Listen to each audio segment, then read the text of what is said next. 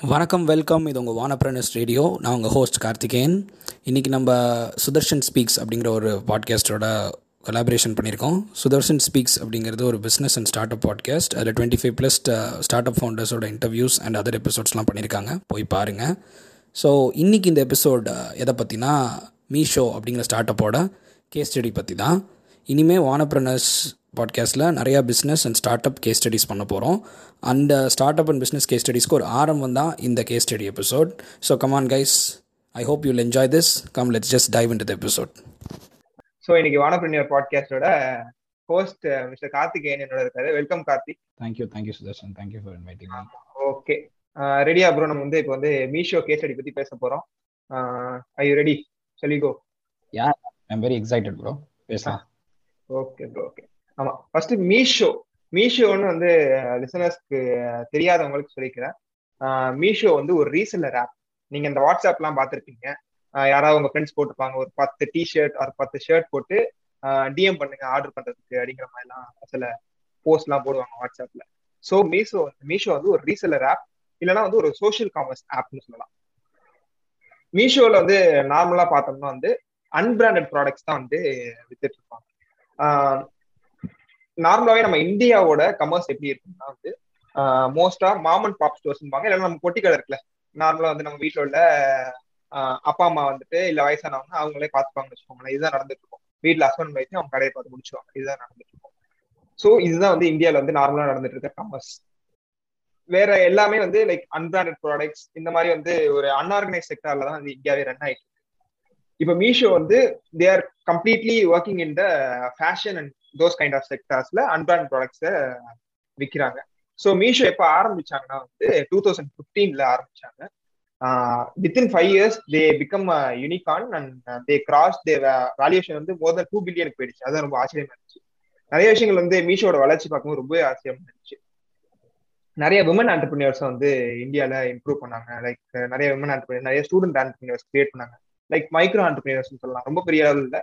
ஓரளவு வந்து அவங்களா அவங்களால வந்து ஒரு நார்மல் அமௌண்ட் ஆஃப் மாஸ் சம்பளம் சம்பாதிக்கிற அளவுக்கு நிறைய கிரியேட் பண்ணாங்க. மீஷோல நார்மலா வந்து ஒரு ஆளோட பிரைமரி இன்கம்லாம் பார்த்தோம்னா வந்துட்டு மாசம் வந்து ஒரு ஏழாயிரம் இருந்து பதினஞ்சாயிரம் வரைக்கும் வருங்கிற மாதிரி மீஷோட கோகோனர் வினித் சொல்றாரு. அதே மாதிரி வந்து அதிகபட்சம் பார்த்தோம்னா almost their making like thirty five தௌசண்ட்ல இருந்து ஃபிஃப்டி தௌசண்ட் வரைக்கும் சம்பாதிக்கிறாங்க அப்படிங்கிற மாதிரி சொல்லியிருக்காரு. அண்ட் பார்த்தோம்னா நான் சொன்ன மாதிரி டூ பில்லியன் டாலர்ஸ் மேல வந்து அவங்க வேல்யூவேஷன் இருந்துச்சு. ஃபண்டிங் பார்த்தோம்னா வந்து நிறைய முக்கியமான ஆள்கிட்ட வாங்கியிருக்காங்க. இதுல வந்து நம்ம எல்லாருக்கும் தெரிஞ்ச ஆர் வந்து ரொம்ப முக்கியமான விசிட்டு இருந்து வாங்கினாங்கன்னா வந்து சாஃப்ட் பேங்க்ல வாங்கியிருக்காங்க. அது தவிர வந்து ஒரு அமெரிக்காவோட one of the important or biggest accelerator or அவங்க பண்ண நிறைய ஸ்டார்ட் அப்ஸ் அவங்க ஹெல்ப் பண்ண நிறைய ஸ்டார்ட் அப்ஸ் ரொம்ப சூப்பரான இடத்துல இருக்கு. பார்த்தோம்னா ஒய்சி ஒய் காம்பினேட்டர்னு சொல்லுவாங்க. ரொம்ப ஃபேமஸான ஆக்சிலேட்டர் அவங்க ஆக்சிலேட்டர் கீழே வந்த ஸ்டார்ட் அப்ஸ் பார்த்தோம்னா ஆர்பிஎன்பி டிராப் பாக்ஸ் அதெல்லாம் வந்து ஒய்சில வந்து அவங்க ஆக்சிலேட் பண்ண ஸ்டார்ட் அப்ஸ் அது தாண்டி வந்து ஃபேஸ்புக் வந்து மீஷோல இன்வெஸ்ட் பண்ணியிருக்காங்க அப்புறம் செக்யூரா இன்வெஸ்ட் பண்ணியிருக்காங்க ஓடஃபோனோட பழைய சிஓ அருண் சரிங்க வந்து இன்வெஸ்ட் பண்ணியிருக்காங்க ஸோ இவ்வளோ இன்வெஸ்ட்மெண்ட்ஸ் அதுவும் அஞ்சு வருஷத்துக்குள்ள இவ்வளோ பெரிய வளர்ச்சி பார்க்கும்போது it's is very interesting so இப்போ வந்து இவ்வளோ நேரம் மீஷோ வந்து என்ன ஸ்டார்ட் அப் மீஷோ எவ்வளோ ஃபண்டிங் ரைஸ் பண்ணியிருக்காங்க எவ்வளோ இன்ட்ரெஸ்டிங்கான ஸ்டார்ட் அப் பண்ணலாம் இவ்வளோ நேரம் உங்களுக்கு சொல்யூஷன் சொன்னார். பட் மீஷோட ஆரம்ப காலத்துக்கு நம்ம கொஞ்சம் போகலான்னு நினைக்கிறேன். மீஷோ எப்படி ஃபைன் பண்ணாங்க யார் ஃபைன் பண்ணாங்க மீஷோட ஃபவுண்டர்ஸ் யார் அவங்க பேக்ரவுண்ட் என்ன அதெல்லாம் நம்ம ஃபஸ்ட்டு பார்த்துட்டோம் பார்த்துடலாம். So Vidit Aatreya and uh, Sanjeev Barnwal. இவங்க ரெண்டு பேர் தான் ஐஐடி டெல்லி ஸ்டூடெண்ட்ஸ் இவங்க. Two thousand twelve pass out so இவங்க ரெண்டு பேரும் சின்ன சின்ன ப்ராஜெக்ட்ஸ்லாம் செஞ்சுட்டு இருக்காங்க. நிறைய காம்படிஷன்ஸ் ஹேக்கத்தான்ஸ்லாம் போவாங்க. அதுக்கப்புறம் விதித் வந்து ஐடிசியோட ஆப்ரேஷன்ஸ்ல சென்னையில் வந்து ஒர்க் பண்ண ஆரம்பிச்சிட்டாரு. அதுக்கப்புறம் இன்மோபியில் ஒர்க் பண்ணுறாரு இன்மோபி என்னன்னு உங்களுக்கு தெரியும் இன்மோபி வந்து இந்தியாவோட ஒரு first unicorn start up two thousand டுவெல்லே இன்மோபியில் ஒர்க் பண்ணுறாரு அப்புறம் சஞ்சீவ் வந்து சாம்சங்கில் ஒர்க் பண்ணுறாரு அப்புறம் டோக்கியோ ஜப்பான்லேயே போய் சோனியில் ஒர்க் பண்ணுறாரு அப்புறமா இவங்க ரெண்டு பேரும் நம்ம ஏன் ஸ்டார்ட் அப் பண்ணக்கூடாது அப்படின்னு சொல்லிட்டு பாம்பேல மீட் பண்ணி ஒரு ஸ்டார்ட் அப் இடையில ஒர்க் பண்ண ஆரம்பிக்கிறாங்க. சரி ஓகே நம்ம அப்படின்னா ஒரு ஸ்ப்ரெட்ஷீட் எடுத்து நம்ம இது வரைக்கும் நம்மளை சுற்றி என்னென்ன ப்ராப்ளம்ஸ் எல்லாம் பார்க்குறோம் அப்படின்னு லிஸ்ட் பண்ணுவோம். அப்படின்னு லிஸ்ட் பண்ணுறாங்க ஏன்னா நம்ம எப்பயுமே பார்க்குற மாதிரி ஸ்டார்ட் அப்புக்கு ஃபர்ஸ்ட் தேவை பணமோ இல்லை ஸ்டார்ட் அப் முதல்ல தேவை டீமோ அதெல்லாம் கிடையாது. ஸ்டார்ட் அப்புக்கு முதல்ல தேவை you to solve some problem யாருக்காவது. அப்போ நம்மளை சுற்றி என்னென்ன பிரச்சனைலாம் இருக்கு? யார் யாருக்கு இருக்கு? ஒரு ப்ராப்ளம்ஸ் எல்லாம் எடுத்து லிஸ்ட் பண்ணுறாங்க லிஸ்ட் பண்ணிட்டு என்ன பண்ணுறாங்க சரிப்பா okay hyper local start up ஒன்று பண்ணலாம். அந்த ஃபேஷன் குட்ஸ் இருக்குல்ல. ட்ரெஸ்ஸு ஷூவு செப்பல் பேங்கிள்ஸ் இந்த மாதிரிலாம் வந்து நீங்கள் வீட்ல இருந்தே ஆர்டர் பண்ணீங்கன்னா பக்கத்தில் இருக்கிற பொட்டிக்லேருந்து எடுத்துகிட்டு எடுத்துட்டு வந்து தர மாதிரி ஹைப்பர் லோக்கலாக ஒன்று ஸ்டார்ட் அப் பண்ணலாம். ஃபேஷன் இயர் அப்படின்னு நேம் பண்ணுறாங்க ஃபேஷன் இயர் ஃபேஷன் நியர் கிட்ட. ஃபேஷன் இயர் மாதிரி. Fashion year fashion year name பண்ணுறாங்க சரி ஓகேன்னு போய் பக்கத்தில் இருக்க கடைகள் நிறைய ரீட்டைல் கடைகளில் பேசுகிறாங்க துணி கடைகள் ஷூ கடைகள் எல்லாம் போய் பேசிட்டு அவங்க ஆன்போர்ட் பண்ணுறாங்க பட் அவங்க என்ன சொல்கிறாங்கன்னா இவங்களுக்கு எதாவது நான் எங்க நாங்கள் எதுக்கு உங்கள்கிட்ட வைக்கணும்? நாங்கள் வாட்ஸ்அப்லேயே எங்களுக்கு ஆர்டர் வருது. ஷூக்கும் குர்த்தாக்கும் சுடிதாருக்கும் எங்களுக்கு வாட்ஸ்அப்லேயே ஆர்டர் வருது கடைக்கு. நாங்கள் வாட்ஸ்அப்பில் ஆர்டர் இருந்துச்சுன்னா நாங்கள் டெலிவர் பண்ணிடுவோம் அப்படின்றாங்க. அப்பதான் இவங்க ரெண்டு பேரும் என்ன புரிஞ்சுக்கிறாங்கன்னா ரியலா ஒரு ப்ராப்ளமா அண்டர்ஸ்டாண்ட் பண்ணிக்கிறாங்க மார்க்கெட்ல ஓகே அப்ப வாட்ஸ்அப்ல செல் பண்ற நிறைய செல்லர்ஸ் இருக்காங்க. சோஷியல் மீடியா செல்லர்ஸ் வாட்ஸ்அப்பில் மூலியமாக செல் பண்றவங்க வாட்ஸ்அப் மூலியமா கஸ்டமர்ஸ் கண்டுபிடிக்கிற normal day to day people இருக்காங்க அப்படிங்கறத தெரிஞ்சுக்கிறாங்க. அது மெயினாக அந்த ஃபேஷன் இண்டஸ்ட்ரியில புடவை வைக்கிறது குர்த்தா வைக்கிறது பேங்கிள்ஸ் ஜிமிக்கீஸ் அதெல்லாம் வைக்கிறது அவ்வளோ பேர் இருக்காங்க இந்தியாவில் அப்படின்னு தெரிஞ்சுக்கிறாங்க. ஸோ இப்போ என்ன பண்ணுறாங்கன்னா விசிஸ்லாம் இவங்கள்ட்ட என்ன சொல்றாங்க? இல்லை இந்த ஃபேஷன் இயர் ஐடியா நல்லா ஒர்க் ஆகும். நீங்க வச்சிருக்க ஃபேஷன் இயர் ஐடியா அதே நீங்க கன்டினியூ பண்ணுறாங்க பட் இவங்களுக்கு வந்து தெரிஞ்சு போச்சு. கிரவுண்ட் ரியாலிட்டியில போய் ரீட்டைலர்ஸ்டையும் ஃபேஷன் ஷாப் ஸ்விக்கி தானே ப்ரோ லைக் எப்படி வந்து ஸ்விக்கில ஆர்டர் பண்ணா அடுத்த ரெண்டு மணி நேரத்துல வந்து சாப்பாடு தராங்களோ? ஃபேஷன் இயர்ங்கிறது ஃபேஷன் ப்ராடக்ட்ஸ் ஆர் கிளாத்திங்ஸ் வந்து within one or two hours வந்துருவாங்க ரைட்டா கரெக்ட் கரெக்ட் அதே தான் எப்படி பக்கத்துல இருக்க ஹோட்டல் இருந்து அவங்க சாப்பாடு எடுத்து வந்து இவங்க தருவாங்களோ அதே மாதிரி இவங்க என்ன சொன்னாங்கன்னா ஃபேஷன் நியர் பக்கத்துல இருக்கிற ஃபேஷன் பக்கத்துல இருக்கிற துணி கடையில இருந்து இவங்க துணியோ இல்ல பேங்கிள்ஸோ அதெல்லாம் இவங்க ஆர்டர் பண்ணி எடுத்து தர மாதிரி ஒரு பிளாட்ஃபார்ம் யோசிச்சிருந்தாங்க. விசிஸ்மே நல்லா போகுன்றாங்க. சூப்பரா போகும் சார் பண்ணுங்க அப்படின்றாங்க இவங்க கிட்ட. பட் இவங்க வந்து உங்களுக்கு தெரிஞ்சு வச்சு கிரவுண்ட்ல இறங்கி பேசணும். நான் என்ன பண்றாங்க சரி இந்த வாட்ஸ்அப்ல செல் பண்ணணும் நிறைய பிரச்சனை இருக்கு. பேமெண்ட்ஸ் அக்செப்ட் பண்ண முடியல. வாட்ஸ்அப்ல நீங்க வாட்ஸ்அப்ல சாரி போட்டோ அனுப்பிடலாம். ஒரு வாட்ஸ்அப் குரூப்ல போட்டு உங்களுக்கு யார் யாருக்கெல்லாம் சாரி பிடிச்சுன்னு கேட்டுலாம் சாரி எனக்கு வேணும். எவ்வளோன்னு சொல்லுங்க அப்படின்னா விலை சொல்லணும். மார்ஜின் வச்சு விலை சொல்லணும். விலை சொன்னதுக்கு அப்புறம் எப்படி அனுப்புவீங்க? கஷ்டப்பட்டு கொரியர் பண்ணிட்டு இருக்காங்க. கொரியர் பண்ணி இல்லைங்க எனக்கு புடவை பிடிக்கல. ரிட்டர்ன் பண்ண ரிட்டர்ன் பண்ண முடியல. அந்த மாதிரி பிரச்சனைலாம் ஃபேஸ் பண்ணுறாங்க நம்ம ஒரு ப்ராடக்ட் பில் பண்ணுவோம் எங்களுக்கு இதெல்லாம் ஈஸியாகிறதுக்கு சொல்லி ப்ராடக்டா பில் பண்றாங்க. அப்புறம் என்ன புரிஞ்சுக்கிறாங்க? இல்ல ப்ராடக்டா பில் பண்ணா மானிட்டைசேஷன் இல்ல. நிறைய பேர் அதை வந்து அதிகமா யூஸ் ஃபர்ஸ்ட் டைம் யூஸ் பண்ணா செகண்ட் டைம் யூஸ் பண்ணா அவர் ரிட்டன்ஷன் இருக்க மாட்டேங்குது போயிடுறானுங்க அப்படின்னு புரிஞ்சுக்கிறாங்க. அப்பதான் அவங்க என்ன புரிஞ்சுக்கிறாங்க நம்ம ப்ராடக்ட் மட்டும் டூல் ஒரு டூல் மட்டும் உங்களுக்கு கொடுத்தா பத்தாது. இவங்களுக்கு செல் பண்றதுக்கு ஒரு பிளாட்ஃபார்ம் கொடுக்கணும். அதாவது இவங்க எங்க இருந்தோ ப்ராடக்ட் வாங்குறாங்க இந்த வீட்டில் இருக்கிற பீப்புள்லாம் செல் பண்றவங்கலாம். அவங்களுக்கு செல் பண்ற ஒரு பிளாட்ஃபார்மே கொடுத்துலாம்னு சொல்லிட்டு ஒரு செல் பண்ற பிளாட்ஃபார்மா மீஷோவை மாத்துறாங்க. நீங்க என்ன பண்ணலாம் நீங்க வீட்லயே நீங்க செய்யற ஊறுகா பாட்டிலா இருக்கலாம் இல்ல ஒரு புடவையா இருக்கலாம் பேங்கிளா இருக்கலாம் ஷூஸ் செப்பல்ஸா இருக்கலாம். அதெல்லாம் வந்து நீங்க இதுலயே ரீசெல் பண்ணலாம்னு ஒரு பிளாட்ஃபார்ம் கொடுக்குறாங்க. இதுல செல் பண்ணீங்க இதுல ஆர்டர் வந்துச்சுன்னா நாங்களே உங்களுக்கு டெலிவரி பண்ணி கொடுத்துறோம் ஒரு குட்டி கமிஷன் வாங்கிட்டு அப்படின்றாங்க. இப்படிதான் இந்த பிசினஸ் மாடல்ல அவங்க எவால்வ் ஆகி வராங்க. ஸோ இது என்னென்ன ப்ராப்ளம்ஸ்லாம் இது மூலியமா சால்வ் பண்றாங்கன்னு பாருங்களேன். இப்போ உதாரணத்துக்கு வீட்டில் ஒரு ஹவுஸ் ஹோல்ட் லேடி இருக்காங்க ஒரு ஹவுஸ் ஒய்ஃப் அவங்களுக்கு வந்து நார்மலாக என்னென்ன பிரச்சனைலாம் இருக்கும்? புடவை அவங்க விற்கலாம் அவங்களோட ஃப்ரெண்ட்ஸ் இருக்கிற லேடிஸ் வாட்ஸ்அப் குரூப்லலாம் போட்டு அவங்க புடவை விற்கலாம் ஆனால் வாட்ஸ்அப் குரூப்ல பார்த்துட்டு லேடிஸ் எனக்கு இந்த புடவை பிடிச்சிருக்கு எனக்கு இந்த புடவை பிடிச்சிருக்குனாங்கன்னா ஒருத்தங்க என்ன சொல்லுவாங்க நான் என் ஹஸ்பண்ட் அக்கௌண்ட்ல இருந்து நெஃப்ட் பண்ணிடுறேன்னு இன்னொருத்தங்க என்ன சொல்லுவாங்க இல்லைங்க நான் வந்து ஜிபே பண்ணிடுறேன் அப்படின்வாங்க இன்னொருத்தர் என்ன பண்ணி நம்ம வீட்டு பக்கத்துல நான் கேஷ்லேயே கொடுத்துட்றேன்னு so different payment modes accept பண்ணும். இது என்ன என்ன கடையா வச்சிருக்காங்க?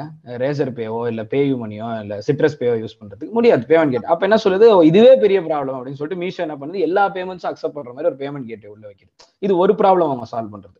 அப்புறம் சரிப்பா இது இப்படி சொல்றீங்க ஃபிளிப்கார்ட்லயும் அமேசான்லயுமே வித்துட்டு போலாமே இதே புடவை வாங்குவாங்கல்ல எதுக்கு வாட்ஸ்அப் குரூப்ல போட்டு வைக்கிறாங்க வாட்ஸ்அப் குரூப்ல விற்கும் போது தான் இப்போ ஒரு லேடி விற்கிறாங்கன்னா அவங்களோட சோசியல் சர்க்கிள் இருக்குல்ல அவங்க கோயிலுக்கு யார் கூட போறாங்க? அவங்க ஜிம்முக்கு யார் கூட போறாங்க? அந்த சோசியல் சர்க்கிள் இருக்கவங்க இவங்களை நம்புவாங்க.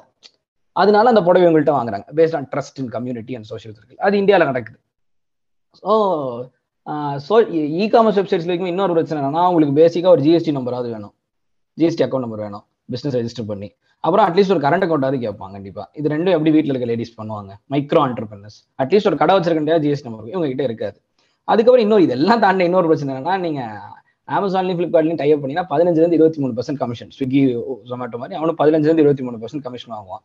இவங்க புடவை வைக்கிற நூறு ரூபாய் ப்ராஃபிட்டுக்கு இருபத்தி மூணு பர்சன்ட் கமிஷன் அவனுக்கு கொடுத்தா கண்டிப்பா நிக்காது. பிளஸ் இவங்களால முதல்ல போய் அங்கே ஆன்போர்டே பண்ண முடியாது. ஏன்னா அவன் ஜிஎஸ்டி நம்பர் கரண்ட் அக்கௌண்ட் நம்பர்லாம் கேட்பான் என்ட்ரி பேரியரே ஜாஸ்தி ஃபிளிப்கார்ட் அமேசான்லாம் போறதுக்கு. அப்ப கடைசி பிரச்சனை நான் சொன்ன மாதிரி வருது.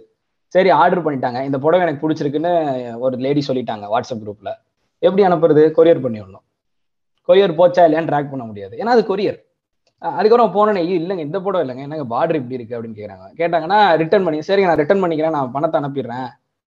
அப்படின்னு பார்த்தா ரிட்டர்ன் பண்ணி சொன்னா அவங்க கஸ்டமர் திரும்ப கொரியர் தான் பண்ணிவிடணும் உங்களுக்கு. Logistics and reverse logistics last மெயில்ல இந்த ரெண்டு பிரச்சனையும் சால்வ் பண்ண முடியல அவங்களால. இதெல்லாம் ரொம்ப சின்ன வீட்டில் இருக்கிற ஹவுஸ் ஒய்ஃப்ல இவங்கலாம் இவங்க எப்படி பண்ணுவாங்க இதை? கொரியர் தான் பண்ணிவிட தெரியும் அவங்களுக்கு. அவரை கடைசியா நான் முன்னாடி சொன்ன மாதிரி ஒருத்தன் ஜிபே பண்ணுவான் ஒருத்தன் கேஷ்ல தருவான் ஒருத்தன் நெஃப்ட் பண்ணுவான் எப்படி கணக்கு வச்சுக்கிறது? அக்கௌண்ட்ஸ் எப்படி ட்ராக் பண்ணுவீங்க? அப்போ ஒரு நோட் எடுத்து பென் பேப்பர்ல எழுதிட்டு இருப்பாங்க இது இல்லை இல்ல நான் பே பண்ணிட்டேன் ஆண்டி அப்படின்னு சொன்னேன். இல்ல பா- கார்த்திகேயன் அமௌண்ட் எதுவும் வரல. இல்ல எங்க அப்பா அக்கௌண்ட் வந்து பே பண்ணேன். சந்தானம் வந்துருக்கும். என் பையன் எனக்கு எப்படிப்பா தெரியும்? அப்படின்னு சொல்லிட்டு அப்புறம் சந்த்- கார்த்திகேயன் பணம் கொடுத்துட்டான் எழுதிப்பாங்க அக்கௌண்ட்ஸ் ட்ராக் பண்ண முடியாது. இது எல்லாத்துக்கும் சேர்த்து மீஷோல குட்டி குட்டியான ப்ராப்ளம் எப்படி சால்வ் பண்ண முடியுமோ நிஷ் ப்ராப்ளம்ஸ் இதெல்லாம். சின்ன சின்ன ப்ராப்ளம்ஸ் வீட்டில் இருக்க ஹவுஸ் ஒய்ஃப்ஸ் ஆன்லைன்ல செல் பண்றாங்க. வாட்ஸ்அப் மூலியமாகவும் ஃபேஸ்புக் பேஜ் போட்டு செல் பண்றாங்க. ஃபேஷன் ஐட்டம்ஸ்லாம் ஷூஸ் செப்பல்ஸ் படம்லாம் அவங்களுக்கு வர ப்ராப்ளம்ஸை ரொம்ப அழகாக மீஷோ பிளாட்ஃபார்ம்ல சால்வ் பண்ணுறாங்க இந்த ப்ராப்ளம்ஸை சால்வ் பண்ணுறது மூலியமா மட்டுமே அவங்க இந்த புது மார்க்கெட்டை அன்லாக் பண்ணுறாங்க அதாவது எல்லாரும் இதனால நினைச்சிட்டு இருக்காங்க இ காமர்ஸ்னாலே ஃப்ளிப்கார்ட் தான் அமேசான் தான். இல்லை லேடிஸும் ஹோம் மைக்ரோ ஆண்டர்பிரினர்ஸும் சோலோப்ரனர்ஸ் ஆர் மாம் ப்ரனர்ஸ்னு சொல்லுவாங்க வீட்டில் இருக்கவங்க. அவங்க கம்யூனிட்டிக்குள்ளேயே வாட்ஸ்அப் குரூப்லையும் ஃபேஸ்புக்லையும் ப்ராடக்ட்ஸை செல் பண்ணிட்டு இருக்காங்க பட் அவங்களுக்கு ஹெல்ப் பண்றதுக்கு இவங்க ஒரு பிளாட்ஃபார்மை பில்ட் பண்றாங்க. அவங்களுக்கு இந்தந்த ப்ராப்ளம்ஸ்லாம் சால்வ் பண்ணி ஒரு புது மார்க்கெட் சோஷியல் காமர்ஸ்ங்கிற ஒரு மார்க்கெட்டையும் அவங்க ஓப்பன் பண்றாங்க. சோஷியல் இ காமர்ஸ்ங்கிற ஒரு மார்க்கெட்டையும் அவங்க புதுசாக திறக்கிறாங்க மீஷோ இந்தியாவில் ஸோ இப்படிதான் வந்து மீஷோ அப்படிங்கிற ஸ்டார்ட் அப் வந்து மைக்ரோ ஆண்டர்பிரினர்ஸ்க்கு ப்ராப்ளம் சால்வ் பண்ணி புது மார்க்கெட்டை ஓப்பன் பண்ணி இன்னைக்கு இவ்வளோ பெரிய ஸ்டார்ட் அப்பாக ஃபோர் இயர்ஸ் நிற்கிறாங்க சோஷியல் காமர்ஸ் நான் ஒரு பழைய எக்ஸாம்பிள் சொல்லுவா கார்த்திக் நம்ம நெட்வொர்க் மார்க்கெட்டிங் எல்லாம் பார்த்திருப்போம் ஞாபகம் இருக்கா? அதுல அதோட கான்செப்ட் என்ன வந்துட்டு இப்போ நான் விக்கிறேன்னா நீங்க வாங்குவீங்க. ஏன்னா என்ன நம்புறீங்க யாரோ ஒருத்தன் ஆடு போடும்போது யாரோ ஒரு ஹீரோ பேசுறதுக்கு நம்ம நம்பி வாங்க மாட்டோம். ஆனா என் ஃப்ரெண்டு விக்கிறான். என்னோட சொந்தக்காரங்க விக்கிறாங்க அப்படிங்கிற மாதிரி நம்பி வாங்குறோம்ல. அந்த நெட்வொர்க் மாடல் வந்து இது அப்படியே இங்க வந்து சோஷியல் மீடியால ரெப்ளிகேட் ஆகுது. இந்த வாட்ஸ்அப் ஃபேஸ்புக் இங்க ரெப்ளிகேட் ஆகுது எனக்கு தெரிஞ்சவன் எனக்கு தெரிஞ்ச ஒரு அக்கா விற்கிறாங்கன்னா எங்க அம்மா வாங்குவாங்க. அந்த சோஷியல் ட்ரஸ்ட் எனக்கு ஆல்ரெடி தெரிஞ்சவங்க சோஷியல் மீடியால போடுறாங்க. என்ன இந்த புடவை போட்டிருந்தீங்களா அப்படின்னு வாங்குவாங்க. சோஷியல் ட்ரஸ்ட் பேஸ்டா ஸோ அதான். இந்த சோஷியல் ட்ரஸ்ட் தான் வந்துட்டு மத்த இ காமர்ஸ் ப்ராடக்ட்ஸ்ல வந்து இல்லாதது. அது வந்து இங்க ஒர்க் ஆகுது நல்லாவே. சரி இது எல்லாம் இல்ல இப்ப ஆக்சுவலி சோஷியல் காமர்ஸ் சொல்லிட்டதுனால சோஷியல் காமர்ஸ் ஏன் அப்பாச்சுங்கிறது இப்பயே நம்ம சொல்லிடலாம். சோஷியல் காமர்ஸ் வந்து ஏன் ஏன் புது புதுசா இவங்க தான் ஓப்பன் பண்ணாங்க ஓப்பன் பண்ணாங்கன்னு ஏன் திரும்ப திரும்ப சொல்றோம்னா சோஷியல் காமர்ஸ் ஓப்பன் ஆனதுக்கு காரணம் ஓப்பன் பண்ணாங்கன்னு ஏன் சொல்றேன்? இ காமர்ஸ் வந்து ஓப்பன் நம்ம பண்ணல. அமேசான்ல வேலை பார்த்துட்டு இருந்தாங்க. வின்னி பன்சாலும் சச்சின் பன்சாலும் இங்க வந்து பிளிப்கார்ட் பண்ணாங்க. ஸோ இது வரைக்கும் நம்ம பண்ணிருக்க ஜஸ்ட் யூனிகான்ஸ் எல்லாமே அமெரிக்காவில் இருக்கிறதோட காப்பி கேட்ஸ் தான். அங்க ஊபர் இருக்கும் இங்க ஓலா வரும். அங்க லிஃப்ட் இருக்கும் இங்க ஓலா வரும். அங்க அமேசான் இருக்கும் இங்க பிளிப்கார்ட் வரும். அங்க ஏர்பிஎன்பி இருக்கும் இங்க ஓயோ வரும். நம்ம ஊரோட எல்லா பில்லியன் டாலர் ஸ்டார்ட் அப்ஸ் எல்லாமே அங்க வந்து இது சைனால அலிபே இருக்கும் நமக்கு பேடிஎம் வரும். சைனால ஸ்ட்ரைப் இருக்கும் நமக்கு சாரி அமெரிக்கால ஸ்ட்ரைப் இருக்கும் நமக்கு ரேசர் பே வரும். எல்லாமே காப்பி பண்ணி இந்தியாவுக்கு ஏற்ற மாதிரி கொஞ்சம் கஸ்டமைஸ் பண்ணியிருப்பாங்க ஆனா மீஷோ ஏன் ரொம்ப ஃபேவரட் ரொம்ப எக்ஸைட்டிங் நமக்குன்னா மீஷோ வந்து அதான் சொல்றேன் மார்க்கெட் ஓப்பன் பண்றாங்க அவங்க புதுசா. காரணம் என்னன்னா India specific India specific market இந்தியாவில் மட்டும்தான் இந்த சோஷியல் காமர்ஸ் இந்தியாவில் இல்லை ஏஷியாவில் மட்டும்தான் சோஷியல் காமர்ஸ் வளர முடியும். சுதர்ஷன் சொன்ன மாதிரி. சுதர்ஷன் சொன்னார் இல்லைங்களா நான் வந்து எம் எம்என்எம்ல வந்து நான் மல்டி லெவல் மார்க்கெட்டிங்ல வந்து என் ஃப்ரெண்டு விற்கிறான் அப்படிங்கிறதுக்காக வாங்குவேன். ஆனால் நான் ஒரு பெரிய பிராண்டு ப்ராடக்ட்ஸை இந்தியாவில் அதிக பேர் வாங்குறது இல்லை அன்ஆர்கனைஸ்ட் அன்பிராண்டட் ப்ராடக்ட்ஸ் வாங்குறவங்க தான் இந்தியாவில் அதிகம். அவங்களுக்கு தெரிஞ்ச பக்கத்து கடை அண்ணாச்சிக்கிட்ட அந்த ஆண்டி ஒரு புடவை வித்துட்டு இருக்காங்க அந்த ஆண்டிகிட்ட வாங்குறேன். அங்க செப்பல் கலெக்ஷன் நிறைய வச்சிருக்காங்களாம் அந்த ஆண்டி அவங்க கிட்ட வாங்குறேன். பேங்கிள்ஸ் நிறைய கலெக்ஷன் வச்சிருக்காங்களாம். அப்படின்னு சொல்லி நமக்கு தெரிஞ்ச சோஷியல் சர்க்கிள் வாங்குறவங்க தான் ஏசியாவில் அதிகம். ஏன்னா இங்க ஃபேமிலி ஸ்ட்ரக்சர் இருக்கு. கவர்மெண்ட் மேலேயும் எம்என்சிஸ் அண்ட் கார்பரேட்ஸ் மேல இருக்கிற ட்ரஸ்ட்டை விட நம்ம சோஷியல் அண்ட் கம்யூனிட்டி சர்க்கிள் இருக்கிற ட்ரஸ்ட் அதிகம் ஏசியாவில் ஜென்ரலாகவே இது ஒரு கல்ச்சுரல் ரீசன். ஜென்ரலாக social e commerce Asia specific marketing ஏன்னா யூஎஸ்லையும் யூரோப்லையும் இப்படி ஒரு மார்க்கெட்டே கிடையாது. இ காமர்ஸ் மார்க்கெட் தான் அங்கே அவ்வளோதான் மிஞ்சி மிஞ்சி போனால் ஷாப்பிஃபை மாதிரி ஸ்டோர்ஸ் வந்து மாம் அண்ட் பாப் ஸ்டோர்ஸுக்கு ஆன்லைன் ஸ்டோர் செட் பண்ணி தர இருப்பாங்களே தவிர இப்படி வீட்லேயே உட்காந்துட்டு இருக்க ஹவுஸ் ஒய்ஃப்ஸ் ஏன்னா முதல்ல அங்கே ஹவுஸ் ஒய்ஃப்ஸ் கிடையாது. ஏன்னா அங்கே ஃபேமிலி ஸ்ட்ரக்சர் கிடையாது. இங்கே ஆல்மோஸ்ட் ஹவுஸ் ஒய்ஃப்ஸ் இருக்காங்க ஒரு reliant on their social circle அந்த கல்ச்சுரல் ரீசனால இது India and Asia specific market இது. Social e commerce social e காமர்ஸ்னு ஒன்று கிடையவே கிடையாது யூரோப்லயும் யூஎஸ்லயும் இது மொதல் திங் அடுத்தது வந்து மீஷோ வந்து நான் சொன்னேன் இல்லையா இது Asia திங்னு that is one other reason why Meesho can expand in to India's offshoots Indonesia அங்கெல்லாம் கூட அவங்க எக்ஸ்பேண்ட் ஆகலாம். ஏஷியன் அடுத்து நீங்க ஆ கரெக்ட் ஏன்னா அங்கேயும் வந்து இதே கல்ச்சர் இருக்குல்ல அங்கேயும் ஃபேமிலிஸ் தான் இருக்காங்க. ஃபேமிலி ஸ்ட்ரக்சர் இருக்கு. ஹவுஸ் ஒய்ஃப்ஸ் நிறைய பேர் இருக்காங்க. ஐடியலா இருக்காங்க. வேலை ஒர்க் பண்ணாம வி ஹவுஸ் ஒய்ஃப்ஸா இருக்காங்க அதே மாதிரி அவங்களுக்குன்னு ஒரு தனி இன்கம் இல்லை இந்தியாவில் இருக்க மாதிரி ஹவுஸ் ஒய்ஃப்ஸ்க்குன்னு அதுக்கப்புறம் வந்து அங்கேயும் எஸ்எம்இஸ் அண்ட் எம்எஸ்எம்இஸ் தான். மைக்ரோ மைக்ரோ ஆண்டர்பிரினர்ஸும் ஸ்மால் ஸ்கேல் பிஸ்னஸும் தான் அங்கே அதிகமான பிஸ்னஸை ரீட்டைலில் பண்ணிட்டு இருக்காங்க. இந்தியா மாதிரியே. ஸோ நீங்க ஏஷியாவோட இந்த இந்தோனேஷியா மலேசியா சிங்கப்பூர்லயும் நீங்க எக்ஸ்பேண்ட் பண்ணி கொண்டு போகலாம் மீஷோவை. பட் இது யூஎஸ்க்கும் யூரோப்புக்கும் பொருந்தே போகுதா அதனால இது வரைக்கும் இந்த ஸ்டார்ட் அப் ஒன்றும் யோசிக்கவே இல்லை. இந்தியால எப்ப எல்லார் கைக்கும் டிஜிட்டல் வருதோ அப்பதான் இந்த ஒரு ஐடியாவே வருது. அங்க இந்த ஆப்பர்ச்சுனிட்டியே கிடையாது. அங்க யூரோப்லயும் யூஎஸ்லயும் ஸோ அப்படியே இருந்தாலும் இத்தனை நாளா ஏன்டா வரல? ஃபிளிப்கார்ட் தான் ரெண்டாயிரத்தி ஏழுல வந்துச்சுல. அப்போ இது ரெண்டாயிரத்தி பத்துலேயே வந்துருக்கணும்ல. ரெண்டாயிரத்தி ஏழு எட்டுலேயே வந்துருக்கணும்ல. இப்போ ரெண்டாயிரத்தி பதினாறு பதினேழுலயும் வருது அப்படின்னு பார்த்தீங்கன்னா ஒரு ரெண்டு ரொம்ப காமன் இந்தியன் ரீசன் இது. என்ன ரீசன் பார்த்தீங்கன்னா ஒன்று ரெண்டாயிரத்தி பதினஞ்சு டைம்ல தான் ஜியோ லான்ச் ஆகுது. ஜியோ லான்ச் ஆகி கண்ணா பின்னான்னு அவங்க கஸ்டமர் பேஸே அப்படியே இன்க்ரீஸ் பண்ணி ஃபார்ட்டி க்ரோர் பீப்புளுக்கு அவ்வளோ சீப் டேட்டா தராங்க. சீப்னா இன்னைக்கு வேர்ல்ட்லேயே மோஸ்ட் அஃபோர்டபுள் டேட்டா நம்மகிட்ட தான் இருக்குது அதாவது பர் ஜிபி எவ்வளோ காஸ்ட் அப்படிங்கிற மோஸ்ட் அஃபோர்டபுள் டேட்டா ரேட்ஸ் இந்தியாவில் தான் இருக்குது அதுக்கு முக்கிய காரணம் ஜியோ தான். அது வந்ததுக்கப்புறம் எல்லாரும் யூடியூப் ஃபேஸ்புக்கு மெயினாக வாட்ஸ்அப் யூஸ் பண்ணாங்க. அந்த வாட்ஸ்அப்ல தான் இந்த லேடிஸ் வந்து புடவை போட்டோ எடுத்து வாட்ஸ்அப் குரூப்ல போடுறாங்க. போட்டு செல் பண்ணாங்க. லைக் இன்டர்நெட் குள்ள வரவங்க எல்லாருமே முதல் ஆப்பே வாட்ஸ்அப் தான். அதுக்கப்புறம் தான் வந்து எந்த கிராமத்துக்கு மட்டும் வாட்ஸ்அப் யூஸ் பண்றாங்க. கரெக்டா எந்த கிராமத்துக்கு வாட்ஸ்அப் யூஸ் பண்றாங்க. இவங்க வாட்ஸ்அப் மூலியமா பொருளையும் போட்டு இந்த புடவை பிடிச்சிருக்காங்க. ஒரு குரூப் வச்சுக்கிறாங்க. லேடிஸ் குரூப் அப்படின்னு வச்சுக்கிறாங்க. வச்சுட்டு அதுல சாரீஸ் போடுறாங்க குர்த்தா போடுறாங்க பேங்கிள்ஸ் போடுறாங்க. அப்படிதான் அவங்களுக்கு அந்த கல்ச்சர் வருது. ஏன்னா அவங்க ஆல்ரெடி இது வித்துட்டு இருந்தவங்க தான் மகளிர் சுய சுய உதவி குழு இதெல்லாம் வச்சு வித்துட்டு இருந்தவங்க தான் அவங்க ஆல்ரெடி வாட்ஸ்அப் வந்து வாட்ஸ்அப்ல போடுறாங்க போட்டோ எடுத்து. அதை மீஷோ ஐடென்டிஃபை பண்றான். சோசியல் காமர்ஸ் அவங்க சோசியல் சர்க்கிள்ல விற்கிறது சோசியல் காமர்ஸ் சரி ஓகே பண்ணா போதுமா? அடுத்து ட்ரஸ்ட் ஆன்லைன்ல ஒரு பொருள் விற்கிறதுக்கு ஆன்லைன் யூசரா இருந்தா மட்டும் வித்தாது. ஆன்லைன்ல பொருள் வித்து வாங்க பணம் கொடுக்க வாங்க அந்த ட்ரஸ்ட் வரணும். அது எங்க வருதுன்னா அடுத்து twenty சிக்ஸ்டீன்ல NPCI NPCI national payments corporation UPI launch பண்றாங்க. யூபிஐ வந்து டிமானிட்டைசேஷன் கூட பயங்கரமா டேக் ஆஃப் ஆகுது. டேக் ஆஃப் கூகுள் பே ஃபோன் பேல நம்ம ஆளுங்க பானிபூரி கடையில் ஆரம்பிச்சு குட்டி குட்டி குட்டி சிங்கிள் கூகுள் பே யூஸ் பண்ணாதே கிடையாது. நீ காலேஜ் ஸ்டூடெண்ட்ல ஆரம்பிச்சு வீட்டில் இருக்க அம்மா அப்பா வரைக்கும் இன்னைக்கு எல்லாருமே கூகுள் பே யூஸ் பண்ணாங்க ஸோ பணம் டிரான்சாக்ட் பண்ண ஆரம்பிக்கிறாங்க ஆன்லைன்ல இந்த ரெண்டும் பாஸ்ட் ஃபைவ் இயர்ஸ் தான் இந்தியன் ஏசியன் யூசர்ஸ்க்கு ஏசியன் யூசர்ஸ் டிஜிட்டல் யூசர்ஸ் ஆக்குது. டூ தௌசண்ட் டென் லெவன் போல நான் எங்கள் சொந்த ஊருக்கு போனேன்னா நல்லா படித்த என்னோட ரிலேட்டிவ்ஸ் சொல்லுவாங்க ஆன்லைனில் ஆர்டர் பண்ணால் உள்ள செங்கல் வச்சு அனுப்பிடுவாங்க ட்ரஸ்ட்டு டூ நைன் டென்ல சொல்கிறேன் பட் இப்போ அவங்களே எனக்கு ஜிபே பண்ணுறாங்க எனக்கு ஜிபே பண்ணுறாங்க இதுதான் டிஜிட்டல் இந்த என்பிசிஐயோட யூபிஐ லான்ச்னாலையும் ஜியோவோட வருகைனாலையும் வந்து ஆட்டிடியூட் சேஞ்ச் இது ரெண்டும் ஆன்லைனில் பே பே பண்ணுறவங்க அதிகமாயிட்டாங்க. அதுக்கப்புறம் ஆன்லைன் யூசர்ஸே ஜென்ரல் ஆகிவிடும் ஒரு நாளைக்கு ஹவுஸ் ஒய்ஃப்ஸோ இல்லை எல்லா சாதாரண இந்தியன் எவ்வளோ ஆன்லைனில் யூஸ் பண்ணுறான் ஸோ அவனுக்கு ஆன்லைன்ல ஜென்ரலாகவே ட்ரஸ்ட் அதிகமாயிடுது அவனுக்கு. ஸோ இதெல்லாம் தான் ரீசன்ஸ் சோஷியல் காமர்ஸ் இந்தியாவில் மட்டும் இருக்கிறதுக்கு மீஷோ வந்து இந்தியாவில் டேக் ஆஃப் ஆரம்பிச்சதுக்கு இதுதான் ரீசன்ஸ் அவங்க இந்தந்த ப்ராப்ளம்ஸ்லாம் தான் சால்வ் பண்ணாங்க மீஷோ. இன்னும் சில ப்ராப்ளம்ஸ் நான் கண்டுபிடிச்சேன். கண்டுபிடிக்கல எனக்கு ஞாபகம் வந்துச்சு கார்த்திக். லைக் இன்னொன்று ரொம்ப கன்வீனியன்ட்டா இருக்கு. இப்போ நீங்க அமேசான்லயோ இல்ல பிளிப்கார்ட்லயோ போய் ஒரு ப்ராடக்ட் ஆர்டர் பண்ணீங்கன்னா அங்க வந்து நம்ம சைன் அப் டீடைல்ஸ் கேட்போம் உட்காந்து பேர் என்ன அட்ரஸ் என்ன பேமெண்ட் எதுல பண்றீங்க எல்லாம் கேட்டுருக்கோம். சோஷியல் காமர்ஸ் பொறுத்த வரைக்கும் வந்துட்டு இப்போ நான் உங்கள்கிட்ட பொருள் வாங்குறேன்னு வச்சுக்கோங்களேன். என்னோட அட்ரஸ் மட்டும் உங்களுக்கு போட்டு விட்டுருவேன். ஜிபேல உங்களுக்கு பணம் அனுப்பிச்சு விட்டுருவேன். அவ்வளவுதான் மேட்ரு நீங்க வந்துட்டு என்ன மத்த எல்லாமே வந்து மீஷோட சொல்லிடுறீங்க அவன் எல்லாமே பார்த்துப்பான். இதான் நடக்குது. இதே வந்து எதுனா அமேசான்னா வந்துட்டு பொருள் போட்டு வருமா? அந்த பயம் தான் இருக்கு. அங்க வந்துட்டு சைன் அப் பண்றதே வந்து நிறைய பேர் தெரிய மாட்டேங்குது. சைன் அப் பண்றது தெரிய மாட்டேங்குது மீன்ஸ் நமக்கு தெரியும். ஆனா இப்போ வந்து இப்ப எங்க அப்பா மாதிரி ஆட்களோ இல்ல வந்து ஒரு வில்லேஜில் உள்ள ஒரு தாத்தாக்கோ இல்லை ஒரு ஒரு நாற்பது வயசு ஐம்பது வயசு ஆட்களுக்கு அவங்களுக்கு வந்து இந்த ஃபோன் பத்தின அவேர்னஸ் இல்லாதவங்களுக்கு வெறும் வாட்ஸ்அப் மட்டும் தான் தெரியும். அது தாண்டி வேறு தெரியாது. ஸோ அந்த டைம்ல வந்து அவங்களுக்கு இது கன்வீனியா இருக்கு அப்படிங்கிற மாதிரி பார்த்தேன். இன்னொன்று ஈஸ் ஆஃப் கம்யூனிகேஷன் மீஷோ அந்த டைம்லாம் பார்த்தோம்னா வந்துட்டு இந்த அமேசானோ ஃப்ளிப்கார்ட்டோ யாருமே வந்து மல்டி லிங்குவல் சர்வீசஸ் கொடுக்கறது இப்போதான் வந்து மல்டிலிங்குவல் சர்வீஸ் தான் ஆரம்பிச்சாங்க. வேற வேற மொழியில் அவங்க மொழியில. தமிழ்னா தமிழ்காரனுக்கு தமிழ்ல வெப்சைட் இருக்கும். மலையாளிக்கு வந்து மலையாளத்துல வெப்சைட் இருக்கும். அது மாதிரி ஒவ்வொரு மொழிக்கும் அவங்க வெப்சைட் வந்து அந்த மொழிக்கு ஏற்ற மாதிரி மாத்திக்கலாம் பட் மீஷோ வந்த நேரத்துல அதெல்லாம் கிடையாது. அப்படி இருக்கும் போது இப்ப நான் ஏதாவது ஒரு பொருள் பார்த்தேன்னா இப்ப உங்கள்ட்ட இருந்து வாங்குறேன்னு வச்சுக்கோங்க உங்களுக்கு ஒரு போன் அடிப்பேன். கார்த்தி இந்த பொருள் எனக்கு வேணும் அப்படின்னு சொன்னா நீங்க மத்த எல்லாத்தையும் பார்த்துப்பீங்க. அவ்வளவுதான். அந்த ஒர்க் முடிஞ்சிச்சுல. இதுதான் வந்து அமேசான்ல போனோம்னா வந்துட்டு அந்த பொருளை பார்க்கணும். அது ஒன்றும் புரியாது. இங்கிலீஷ்ல இருக்கும்.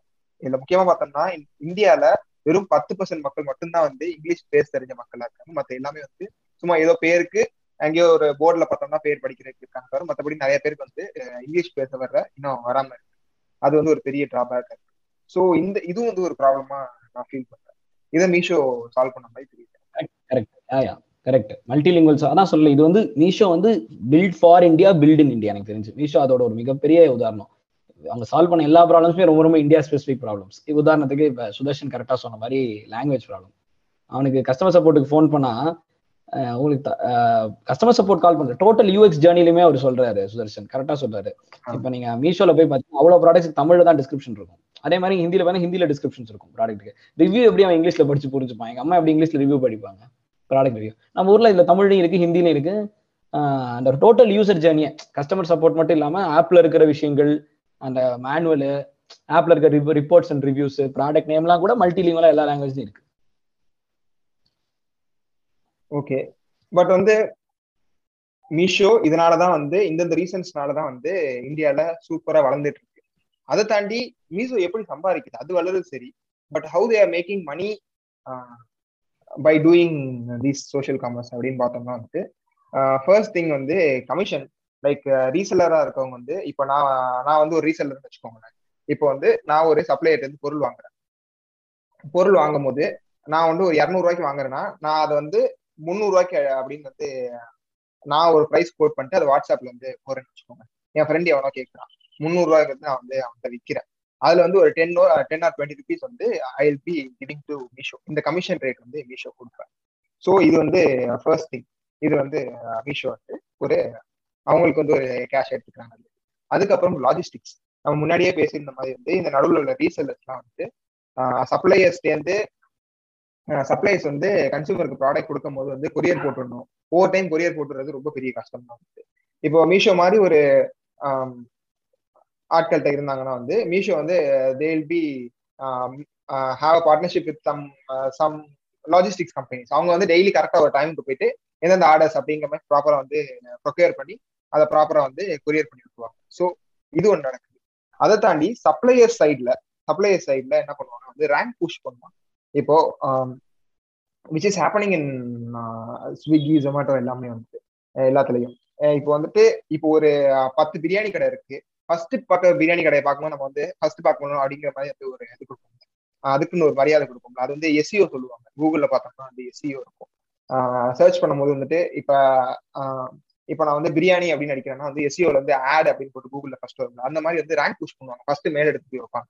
அதுக்கு வந்து there getting some money from the supplier சைட்ல இருந்து வந்து வாங்குறாங்க.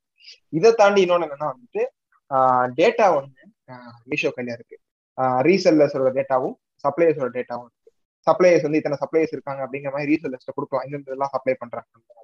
அதுக்கப்புறம் வந்து ரீசெல்லர்ஸோட டேட்டா எடுத்து சப்ளையர்ஸ்ட கொடுக்கலாம். இந்த மாதிரி இது இருக்காங்க. ரீசெல்லர்ஸ் இருக்காங்க அப்படிங்கிற மாதிரி. ஸோ இந்த டேட்டா இது பண்ணும்போது they are making some money out of this these are things they are making இந்தந்த விஷயத்துல தான் வந்து மீஷோ வந்து பணம் பண்ணிட்டு இருக்காங்க இதான் அவங்களோட ரெவன்யூ மாடல் ஓகே இல்ல அப்புறம் மீஷோட ஜென்ரல் பிசினஸ் மாடலே வந்து கொஞ்சம் இப்போ சுதர்ஷன் அவங்க எப்படிலாம் மணி மேக் பண்றாங்க அப்படின்னு சொன்னாரு. அவங்களோட ஜென்ரல் பிசினஸ் மாடலே கொஞ்சம் டிஃப்ரெண்ட் இப்போ எப்படின்னா அமேசான் எடுத்தீங்கன்னா இந்த பக்கம் செல்லர்ஸ் இருப்பாங்க. அவங்க வந்து ப்ராடக்ட்ஸ்லாம் லிஸ்ட் பண்ணிடுவாங்க அப்லோட் பண்ணிடுவாங்க. நம்மலாம் பையர்ஸ் நம்ம போய் சர்ச் பண்ணி பார்த்து ப்ராடக்ட்ஸ் வாங்குவோம். ஸோ ரெண்டு பேர் தான். சிக்கன் நெக் ப்ராப்ளம்ல ரெண்டே பேர் தான். இந்த பக்கம் பையர்ஸ் இந்த பக்கம் செல்லர்ஸ் நம்மலாம் பையர்ஸ் ஜிஎஸ்டி நம்பர் வச்சு ப்ராடக்ட்ஸ் வந்து அப்லோட் பண்ணி போஸ்ட் பண்றாங்களா அவங்கலாம் செல்லர்ஸ் இங்க வந்து மூணு பேர் இருந்துடுறாங்க ஆனால் யாருன்னா இப்போ எங்க அம்மா இருக்காங்கன்னா எங்க அம்மா வந்து ரீசெல்லர் எங்க அம்மா புடவை வைக்கிறாங்கன்னு வச்சுக்கோங்க வாட்ஸ்அப் குரூப்ல அவங்க வந்து ரீசெல்லர் புடவை யாரோ ஒருத்தங்க பார்த்து வாட்ஸ்அப் குரூப் பார்த்து அக்கா புடவை நல்லா இருக்குன்னு சொல்லி வாங்குவாங்களா? அவங்க ஆஃப்கோர்ஸ் பையர் கஸ்டமர் இவங்க ரெண்டு பேர் இருக்காங்க எல்லா கேஸ்டையும் ஆனா எங்க அம்மா யார்ட்ட புடவை வாங்கணும்ல சப்ளையர்கிட்ட இருந்து? இவங்க ஓகே அப்படின்னு சொன்னோன்னே இவங்க வந்து எனக்கு இந்த புடவை வேணும் அப்படின்னு வாட்ஸ்அப் குரூப் ஒருத்தவங்க போட்டோன்னா இந்த நானூறுரூவா அப்படின்னு கோட் பண்ணிடுவாங்க எங்க அம்மா. கோட் பண்ணோன்னா எங்க அம்மா you should buy from some one அவங்க தான் சப்ளையர் சப்ளையர் யாருன்னா முக்கால்வாசி இப்போ புடவை கேஸ் எடுத்துக்கிட்டோம்னா யாராவது தறி வச்சிருக்கவங்களா இருப்பாங்க இல்ல புடவை ஹோல்சேலராக இருப்பாங்க. யார் வேணா சப்ளையராக ரெஜிஸ்டர் பண்ணிருப்பாங்க. சப்ளையராக ரெஜிஸ்டர் பண்ணுறவங்க என்ன பண்ணுவாங்கன்னா சப்ளையர் ரெஜிஸ்டர் பண்ணிட்டு அவங்க கிட்ட இருக்க எல்லா ப்ராடக்ட்ஸையும் லிஸ்ட் பண்ணிடுவாங்க. லிஸ்ட் பண்ணோன்னா அதுலேருந்து இந்த லேடிஸ் வீட்டில் இருக்கிற எல்லா ரீசெலர்ஸும் அவங்க கிட்ட ஆர்டர் பண்ணி ஆர்டர் பண்ணி தன்னோட வாட்ஸ்அப் குரூப்லையும் தன்னோட சோஷியல் மீடியா சேனல்ஸையும் வித்துட்டு இருப்பாங்க. இப்போ இதில் ஒரு அட்வான்டேஜ் என்னன்னா அதுதான் அட்வான்டேஜ் அதுதான் டிஸ்அட்வான்டேஜ் இந்த பிசினஸ் மாடலுக்கு அட்வான்டேஜ் இப்போ எங்கள் அம்மா வாங்குறாங்கன்னா இரநூறு இரநூறுபாய்க்கு வாங்குறாங்கன்னு வச்சுக்கோங்க ஒரு சப்ளையர் வந்து ஒரு புடவை ஒரு தறியோ இல்லை ஒரு ஹோல்சேல் இருந்து வாங்குறாங்கன்னா ஆன்லைன் மீஷோலேயே ஆர்டர் பண்ணிடுவாங்க இரநூறுவாய்க்கு ஏன்னா மீஷோல அந்த சப்ளையர் லிஸ்ட் போட்டிருப்பாரு அவர் ப்ராடக்ட்ஸை வர இந்த சப்ளை நல்லா இருக்கான்னு பார்த்து இரநூறுவாய்க்கு இந்த புடவை பத்து புடவை ஆர்டர் பண்ணிடுவாங்க. இந்த பத்து புடவை இப்போ அவங்க என்ன பண்ணுவாங்கன்னா ஃபோட்டோஸ் எடுத்து வாட்ஸ்அப் குரூப்பில் போடுவாங்க இவங்களோட வாட்ஸ்அப் குரூப்ஸில் போட்டோன்னா அந்த பத்து புடவையும் இவங்களுக்கு ஆர்டர் வரும் எங்கள் அம்மாக்கு. எனக்கு வேணும் எனக்கு வேணும் எனக்கு வேணும். எங்க அம்மா இரநூறுபாய்க்கு வாங்கினது முந்நூறுபா அப்படின்னு மார்ஜின் வச்சு எங்க அம்மா வாட்ஸ்அப் குரூப்ல வேலை போட்டுருவாங்க. ஸோ முந்நூறுபாய்க்கு இந்த புடவை எல்லாம் எங்க அம்மா வித்துட்டாங்கன்னா இந்த நூறுரூபா ப்ராஃபிட் இருக்கு கரெக்டா இந்த ப்ராஃபிட் இந்த விமன் ஆண்டர்பிரினர்ஸ் இந்த மைக்ரோ ஆண்டர்பிரினர்ஸ்க்கு வருது இந்த சாரி விற்கிறதுல இப்போ யார் யாரெல்லாம் இருக்கா? சப்ளையர் ரீசெல்லர் பையர் ஆஹ் இதுல என்னடா பிரச்சனை அப்படின்னு கேட்டீங்கன்னா இதுல பிரச்சனை என்னன்னு சொல்றாங்கன்னா எல்லா அனலிஸ்ட் இன்வெஸ்ட் பண்ணிருக்காங்க எல்லாரும் என்ன சொல்றாங்கன்னா இதுக்கு பேர் ஒபேக் பிரைசிங் அதாவது இப்போ எங்க அம்மா அவங்களுக்கு எவ்வளவு மார்ஜினமோ வச்சுக்கலாம். டிரான்ஸ்பரண்ட் ப்ரைசிங் கிடையாது. Meesho is not responsible for that Meesho just allows you to access the suppliers சப்ளையர்ஸுக்கு access கொடுக்குது. இப்போ எங்கள் அம்மா சாதாரண மீஷோ இல்லைன்னா எங்கே போய் எங்கள் அம்மா சப்ளையரை தேடுவாங்க? கிடையாதுல்ல. மீஷோ என்ன பண்ணுது? அவ்வளோ சப்ளையர்ஸ்க்கான ஆக்சஸும் கொடுக்குது. ஆனால் மீஷோ நீங்கள் எவ்வளோ மார்ஜின் வைக்கணும் அப்படிங்கிறதெல்லாம் அது தலையிடாது. நீங்கள் எவ்வளோ வேணா மார்ஜின் வச்சு உங்கள் வாட்ஸ்அப் குரூப்பில் போட்டுக்கலாம். உங்கள் ஃபேஸ்புக் பேஜில் நீங்கள் போட்டுக்கலாம். நீங்கள் உங்கள் சோஷியல் சேனலில் எவ்வளோ மார்ஜினா வச்சுக்கலாம் ஆனால் அதை பொறுத்த வரைக்கும் உங்களுக்கு சப்ளையர்ஸ் கிட்ட வாங்குவதற்கான ஆக்சஸை கொடுக்குது அது. கரெக்டா அப்ப இதுக்கு பேர் ஒபேக் பிரைசிங் நீங்க எவ்வளவு மார்ஜின் வச்சுக்கலாம். பிரச்சனை என்னன்னா புடவை அப்பேரல் ஃபேஷன் ஷூஸ் பேங்கிள்ஸ் அந்த மாதிரி ஃபுல் ஃபேஷன் அண்ட் அப்பேரல் இருக்குல்ல அது வந்து கொஞ்சம் அதுக்கு பேர் என்ன சொல்லுவாங்கன்னா ஜென்ரலாவே அதுக்கு ஒரு பிரைஸ் லிமிட்னு ஒன்று கிடையாது. ஒரு புடவை ஆயிரம் ரூபாய் இருக்கும் ஒரு ரெண்டாயிரத்தி ஐநூறுவா இருக்கும். ஒரு பிரைஸ் டார்கெட்னு ஒன்று கிடையாது. இப்போ நாளைக்கு நீங்க ஹோட்டலுக்கு போயிட்டு பரோட்டா ஐநூறுரூவான்னு சொன்னா வாங்குவீங்களா? ஏன்னா நமக்கு பரோட்டாவோட விலை தெரியும் எல்லா ஹோட்டல்லையும் புரியுதா? சில பொருட்களுக்கு வந்து என்னென்ன விலைன்னு ஒரு மனசே ஒரு விலையை நிர்ணயம் பண்ணியிருக்கோம். அதெல்லாம் டிரான்ஸ்பரண்ட் ப்ரைசிங்னு சொல்லுவாங்க இது வந்து ஒப்பேக் ப்ரைசிங் ஸோ இதில் என்ன விலையா இருந்தாலும் மாறி மாறி தான் இருக்கும் கொஞ்சம் விலை. கொஞ்சம் விலை குத்துமதிப்பாக தான் இருக்கு எப்பயுமே. ஸோ என்ன மார்ஜின் வச்சாலும் கண்டுக்க மாட்டாங்க. ஸோ மீஷோவில் விற்கக்கூடிய பொருட்கள் மார்ஜின் கண்ட்ரோல் இல்லாத பொருட்கள். ஸோ அதனாலே என்ன ஆயிடும்னா மீஷோல என்னென்ன பொருள் விற்கலாம் விற்க முடியாதுங்கிற ஒரு டிஸ்டிங்ஷன் வந்துருது. எதுக்கெல்லாம் ஒப்பேக் ப்ரைஸிங் முடியுமோ அதெல்லாம் நீங்கள் மீஷோவில் விற்கலாம். காரணம் என்னன்னா அதில் தான் வந்து இந்த உமன் பிரனனஸ் எவ்வளோ வேணா மார்ஜின் வைக்க முடியும். ஏன்னா சப்ளையர் இல்லைன்னா என்ன ஆயிடும்னா சப்ளையரே முந்நூறுரூவா கொடுக்குறான்னா நீங்கள் மார்ஜின் வைக்க முடியாது. ஸோ இந்த ஒப்பேக் ப்ரைஸிங் தான் வந்து இப்போதைக்கு இந்த விமன் செல்லர்ஸ்க்கு வந்து ப்ராஃபிட்டை கொடுக்குது. பட் ஃபியூச்சரில் இந்த ஒப்பேக் ப்ரைஸிங்னால மீஷோவில் மற்ற ப்ராடக்ட்ஸ் இருக்குல்ல. இப்போதைக்கு எப்படி ஃபேஷன் அண்ட் இதில் தான் செவன்ட்டி பர்சன்ட் இருக்காங்க ஃபேஷன் ப்ராடக்ட்ஸில் தான். ஆனால் ஃபேஷனை தாண்டி மற்ற பொருட்களுக்கு போகணும்னு நாளைக்கு நினச்சாங்கன்னா போகிறது ரொம்ப கஷ்டப்படுவாங்க மீஷோ அப்படின்னு நிறைய இன்வெஸ்டர்ஸ் கன்சர்ன் ரைஸ் பண்ணியிருக்காங்க. ரைட் ரைட் கார்த்தி லைக் இந்த இந்த ரீசெண்ட் டைம்ஸ்ல பார்த்தோம்னா இது வந்து மீஷோ வந்து வெறும் அஞ்சு வருஷம் தான். அது ரெண்டாயிரத்தி பதினஞ்சுல ஆரம்பிச்ச கம்பெனி ஒரு one of the fastest unicorn in India ஃபண்ட்ஸும் வந்து more than five hundred million they have raised funds so அதை பத்தி என்ன நினைக்கிறீங்க? ஏன் இவ்வளோ வேகமா ஃபண்ட்ஸ் வந்திருக்கு? ஏன்னா வேற எந்த கம்பெனிக்குமே வந்து இவ்வளோ வேகமா ஃபண்ட்ஸ் வந்திருக்கு அண்டில் அண்ட் ஒரு நல்ல வேல்யூ ப்ரொபோஷன் இல்லைன்னா வந்து இவ்வளோ ஃபண்ட்ஸ் சீக்கிரம் வராது. வாட் யூ திங்க் எப்படி இந்த ஃபண்ட்ஸ்லாம் வந்துச்சு அது என்ன நினைக்கிறீங்க? இல்லை ஆக்சுவலி நீங்க சொல்றது ரொம்ப ரொம்ப கரெக்ட் சார் ஃபண்ட்ஸ் வந்து இதை விட அதிகமாக ஃபண்ட் பண்ண ஸ்டார்ட் எல்லாம் இருக்காங்க. ஆனா இது ஏன் வந்து நம்ம ஸ்பெஷலா சொல்றோம்னா நான் மறுபடியும் சொன்ன மாதிரி இது ரொம்ப India specific market Asia specific market இப்படி ஒரு இப்படி ஒரு ஸ்டார்ட் அப் ஏசியாவை தாண்டி வேற எங்கேயும் இல்லை. இப்போ ஃப்ளிப்கார்ட்டில் வந்து பணம் போடுறான்னா அமேசான் மாதிரியே இருக்கே அப்படின்னு வந்து பணம் போட்டான். நிறைய பணம் போட்டான். டைகர் குளோபல் சிக்கா எல்லாரும். பட் இந்த மாதிரி ஒன்று இருக்கேன்னு அமெரிக்காலையும் யூரோப்லயும் ஒன்று கிடையவே கிடையாது. ஏசியால இது புது மார்க்கெட் ஏசியால தான் இது பண்ண முடியும். நேரம் அது ஏன்னு சொன்னோம் நம்ம. ஏசியால தான் பண்ண முடியுங்கிறதுக்கு. சோஷியல் காமர்ஸ் ஏசியானா சைனா இந்தோனேஷியா நம்மளோட ஊர்ல தான் அதுல இவ்வளவு பணம் போடுறாங்கன்னா அவங்க இந்த ஐடியாலையும் இந்த பிசினஸ் மாடல்லையும் இந்த மார்க்கெட்லயும் லாங் டேர்ம்ல பிலீவ் பண்றாங்கன்னு அர்த்தம். அதுக்கு இப்போ Bain Capital Price Water Coopers Sequoia Capital of bank இவங்க எல்லாரும் இவ்வளவு இன்ட்ரெஸ்ட் காட்டி அட் த சேம் டைம் பணமும் போட்டிருக்காங்கன்னா அதுக்கு அவங்க என்ன சொல்றாங்கன்னா முதல் ரீசன் வந்து ஜென்ரலாக வந்து சோசியல் காமர்ஸ் வந்து ஏசியன் மார்க்கெட்ஸில் வந்து unit e commerce unit commerce சொல்லுவாங்களா யூனிட் எக்கனாமிக்ஸ் யூனிட் எக்கனாமிக்ஸ் ரொம்ப சூப்பராக இருக்கும். அப்படின்றாங்க. காரணம் என்னன்னா இப்போ நீங்க அமேசானோ இல்லை ஃபிளிப்கார்ட்டோ போனீங்கன்னா நம்ம சொன்ன மாதிரி கிட்டத்தட்ட fourteen to sorry fourteen to twenty three percent வரைக்கும் கமிஷன் வாங்குறாங்க கரெக்டா அப்போ ஆப்வியஸாவே number of sellers who can afford that commission வந்து கம்மி. கம்மியான இருபத்தி இருபத்தி மூணு பர்சன்ட் கமிஷன் கொடுக்கணும்னா யோசிச்சு பாருங்க அவன் மார்ஜின் எவ்வளவு இருந்தா அவன் இருபத்தி மூணு பர்சன்ட் கமிஷன் கொடுக்க முடியும். அப்ப அவ்வளவு மார்ஜின் இருக்கவன் ஆப்வியஸா number of people who have that much margin இந்த பிஸ்னஸ் பிசினஸ் கம்மியா தான் இருப்பாங்க. So number of sellers you can on board இருக்குல்ல அதுவே கம்மியாயிடுது. Number of sellers that you can target sir வாங்க சார் வந்து அமேசான்ல விற்பீங்க அப்படின்னு நீங்க ஒரு டார்கெட் ஆடியன்ஸ் தான் நீங்க சொல்லுவீங்க. டார்கெட்டா ஒரு செல்லர்ஸ் லிஸ்ட் பண்ணிட்டு சொல்லுவீங்க. அந்த டார்கெட் ஆடியன்ஸே கம்மியாயிடுறாங்களாம். இப்போ நீங்க நான் ஒரு உதாரணம் சொன்னேன். உங்களுக்கு சிரிப்பா வரும். அமேசான் கிட்டத்தட்ட எத்தனை வருஷமா இந்தியால இருக்கு? நாலு லட்சம் செல்லர்ஸ் இருக்காங்க அமேசான்ல active sellers four lakh sellers மீஷோல எவ்வளவு செல்லர்ஸ் இருப்பாங்கன்னு நினைக்கிறீங்க? ரீ செல்லர்ஸ் எவ்வளவு இருப்பாங்கன்னு நினைக்கிறீங்க? ஒரு முப்பது நாற்பதாயிரம் இருப்பாங்களா? பதிமூணு மில்லியன் அதாவது ஒரு மில்லியன்னா பத்து லட்சம். ஒரு மில்லியன்னா பத்து லட்சம். பதிமூணு மில்லியன் பதிமூணு மில்லியன் மீன்ஸ் ஒரு one point three crores resell இருக்காங்க கரெக்ட் ஆமா. காரணம் என்ன? கமிஷனே மூணுல இருந்து நாலு பர்சன்ட் வீட்டுல இருக்க லேடிஸே விற்கிறாங்க வெறும் அஞ்சே வருஷத்துல. சோ ஃபாஸ்ட் க்ரோத் ஒண்ணு லெஸ் கமிஷன் ஒண்ணு. அதுக்கடுத்து இன்னொன்னு என்னன்னா இப்ப சரி பதிமூணு லட்சம் பதிமூணு மில்லியன் ரீசெல்லர்ஸ்னா எவ்வளவு பேர் வாங்குவாங்க? அந்த செல்லர்ஸ் கிட்ட இருந்து வாட்ஸ்அப் மூலியமா வாங்குறவங்க. எவ்வளவு தெரியுமா? அறுபத்தஞ்சு மில்லியன் ஆறரை கோடி தமிழ்நாடு பாப்புலேஷன் தமிழ்நாடு ஓட் ஓட்டர்ஸே அவ்வளவுதான். ஆமா. வெறும் நாலு வருஷத்துல வெறும் நாலு வருஷத்துல. ஸோ இந்த ஃபாஸ்ட் growth வரதுக்கு காரணம் low commission and no required GST number no required GST pay பண்ணணும். நான் அது தப்பா சொல்ல ஜிஎஸ்டி பே பண்ணணும். ஆனா ஜிஎஸ்டி ரெஜிஸ்ட்ரேஷன் கிடையாது. ஜிஎஸ்டி ரெஜிஸ்ட்ரேஷன் கிடையாது. At the same time no required current account கிடையாது. நீங்க நார்மலா உங்களோட சேவிங்ஸ் அக்கௌண்ட்லேயே பண்ணிக்கலாம். Because you registered as MSME அவங்க எம்எஸ்எம்ஏ கிடையாது. வீட்டில் உட்காந்து ஹவுஸ் ஒய்ஃப் அவங்க. அவ்வளோதான் so sixty five million customers இவங்க கிட்ட வாங்கிட்டு இருக்காங்களா புடவை வாங்குறவங்க பேங்க்ல வாங்குறவங்க. பதிமூணு லட்சம் பேர் இந்த மாதிரி மீஷோல செல் பண்ணிருக்கான் இந்த மாதிரி இருக்கிறதுனால லோ கமிஷன்ஸ்னாலையும் லோ காஸ்ட் ஆஃப் டூயிங் பிசினஸ்னாலையும் எவ்வளோ குட்ஸ் டிரான்சாக்ட் பண்றாங்க ஒரு இ காமர்ஸ் பிளாட்ஃபார்ம்ல ஒரு கணக்கு சொல்லுவாங்க எப்பயுமே. அலிபாபா இப்போ அலிபாபாலாம் வந்து பப்ளிக்கா போச்சுல ஐபிஓ லிஸ்ட் ஆன போதெல்லாம் கூட அந்த கணக்கு தான் சொல்லிட்டு இருந்தாங்க. இவங்க மீஷோக்கு அந்த கணக்கு பார்த்தீங்கன்னா ஒன் பில்லியன் டாலர்ஸ் அதாவது கிராஸ் ஜிஎம்பி அப்படின்னு சொல்லுவாங்க. எவ்வளோ குட்ஸ் வந்து உங்கள் உங்க பிளாட்ஃபார்ம்ல டிரான்சாக்ட் பண்ணப்பட்டுச்சு வாங்கப்பட்டுச்சு அதோட வேல்யூ வந்து ஒன் பில்லியன் டாலர்ஸ் டச் பண்ணிருக்கு. அது அமேசானோட அதிகமா ஃப்ளிப்கார்ட் அதிகமா ஏன்னா சத்தியமா இல்லை ரொம்ப கம்மி தான். ஆனா சிகாயா கேபிட்டல் என்ன சொல்றாங்கன்னா சாரி அந்த சிஇஓ என்ன சொல்றாருன்னா மீஷோ சிஓ நாங்க வந்து பதினெட்டு மடங்கு கம்மியான ஃபண்டிங் ஃப்ளிப்கார்ட்டையும் அமேசானையும் கம்பேர் பண்ணும்போது நாங்க எயிட்டீன் டைம்ஸ் கம்மியான ஃபண்டிங்லேயே ஒன் பில்லியன் டாலர்ஸ் ஜிஎம்வி தொட்டுட்டோம் அப்படிங்கிறாரு. கிராஸ் மெர்ச்சன்டைஸ் வேல்யூ அதாவது எங்க பிளாட்ஃபார்ம்ல எவ்வளவு பொருட்கள் விற்கப்பட்டிருக்கு அப்படிங்கிறது வந்து ஒன் பில்லியன் டாலர்ஸ் வந்து நாங்க பதினெட்டு மடங்கு கம்மியான ஃபண்டிங்லேயே நாங்க அதை தொட்டுட்டோம். ஒன் பில்லியன் டாலர்ஸ் சொல்றோம். இதை வந்து எதுல சொல்லியிருக்காங்கன்னா ஒரு கிளப் ஹவுஸ் செஷன்ல வந்து India head India head for investments soft பேங்கோட இந்தியா ஹெட் ஆஃப் இன்வெஸ்ட்மெண்ட்ஸ் சொல்லியிருக்காரு. அது உண்மையும் கூட. அது ஒரு ஸ்ட்ராங்கான மெட்ரிக் காரணம் என்ன? கம்மியான பணம் இன்வெஸ்ட் இன்வெஸ்ட்மெண்ட்டாக வாங்கி உங்களால பதிமூணு லட்சம் பேரை உங்க பிளாட்ஃபார்ம்ல பதிமூணு மில்லியன் பேரை உங்களால பிளாட்ஃபார்ம்ல செல் பண்ண வைக்க முடியாது. ஒரு கோடி பேருக்கு மேல. பட் பத்து பன்னெண்டு வருஷம் கூட நாலு லட்சம் பேர் தான் செல் பண்ணிட்டு இருக்கேன் அமேசான்ல புரியுதா? அப்ப நாளைக்கு இதோட பொட்டன்ஷியல் இன்னும் அதிகமாகிறதுக்கான சான்சஸ் இருக்கு. அது மட்டும் இல்லாம நீங்க இன்னொரு விஷயம் கவனிச்சீங்கன்னா நம்ம எப்படி முன்னாடி ஜியோவையும் என்பிசிஐ யூபிஐ கொண்டு வந்து சொன்னோம். அந்த மாதிரி இந்த இன்வெஸ்ட்மெண்ட் ஃபார்ம் என்ன சொல்லியிருக்காங்கன்னா இந்த பேண்டமிக் டைம்ல எல்லாரும் வீட்டுக்குள்ள போயிட்டாங்க எல்லாருமே. யாராலையுமே செல் பண்ண முடியல. கடை கடைக்கண்ணி வச்சிருந்தவங்களால கூட செல் பண்ண முடியல. கடையெல்லாம் க்ளோஸ் பண்ண சொல்லிட்டாங்க லாக்டவுன்ல அப்ப இந்தியாவில தான் இருக்கிறதுலே ரொம்ப லீஸ்ட் டிஜிட்டல் ஃபுட் பிரிண்ட் எந்த அண்ணாச்சிட்டையும் அப்போ அவ்வளோ பெருசா டிஜிட்டல் நாலேஜ்லாம் கிடையாது. எந்த கடையுமே டிஜிட்டல்லாம் செல் பண்ண முடியாது.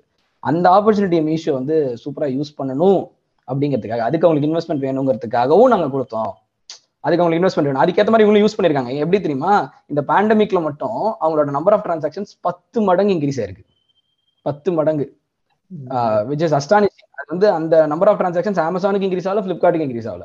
ஐ மீன் இன்க்ரீஸை சொல்கிறேன் இன்க்ரீஸ் பத்து மடங்கு டிரான்சாக்ஷன் இன்னைக்கு பர் டே டிரான்சாக்ஷன்ஸ் மட்டும் ஆறுலேருந்து ஏழு லட்சம் ஆர்டர் பர் டே போயிட்டு இருக்கு six lakhs to seven lakhs orders per day மீஷோவில் போயிட்டு இருக்கு ஸோ இந்த மாதிரி low cost low commission rates large addressable market அதுக்கப்புறம் low cost of acquisition customer acquisition ஒரு செல்லரை நீங்கள் உங்கள்கிட்ட விற்க வைக்கணும்னா உங்களுக்கு பெருசாக நீங்கள் அவருக்கு பெரிய மார்க்கெட்டிங் எக்ஸ்பென்ஸ் ஸ்பெண்ட் பண்ண வேண்டியதில்லை. இந்த longer term actually marketing expense வரும். வருவோம் மார்க்கெட்டிங் ப்ரொமோஷனல் எக்ஸ்பென்ஸ் இந்த லாங்கர் டேர்ம் ரொம்ப கம்மியாக இருக்கும்.